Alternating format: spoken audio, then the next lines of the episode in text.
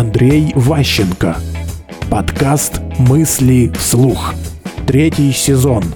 Время травить байки. Любимая тема переговорщиков – это всякие байки. То есть в переговоры вообще штука очень короткая. Да, нет. То есть, в принципе, все просто. Но по факту каждый вопрос, он превращается в сотни да нет. То есть можно об этом не спорить бесконечно. И поэтому опытный переговорщик всегда имеет в запасе байки. На любую тему, которая возникла, у него есть история из жизни. Таком-то году был такой-то кейс, была такая история, мы сделали то-то, что-то еще. Истории расслабляют, вызывают доверие, и стороны получают паузу для прихождения в себя и нахождения новой почвы для договоренности. Поэтому если вы проводите много переговоров, для вас это важная часть вашего бизнеса, умение рассказывать прикольные истории очень важно. Но не вообще они какие-нибудь пошлые, а какие-то истории на тему.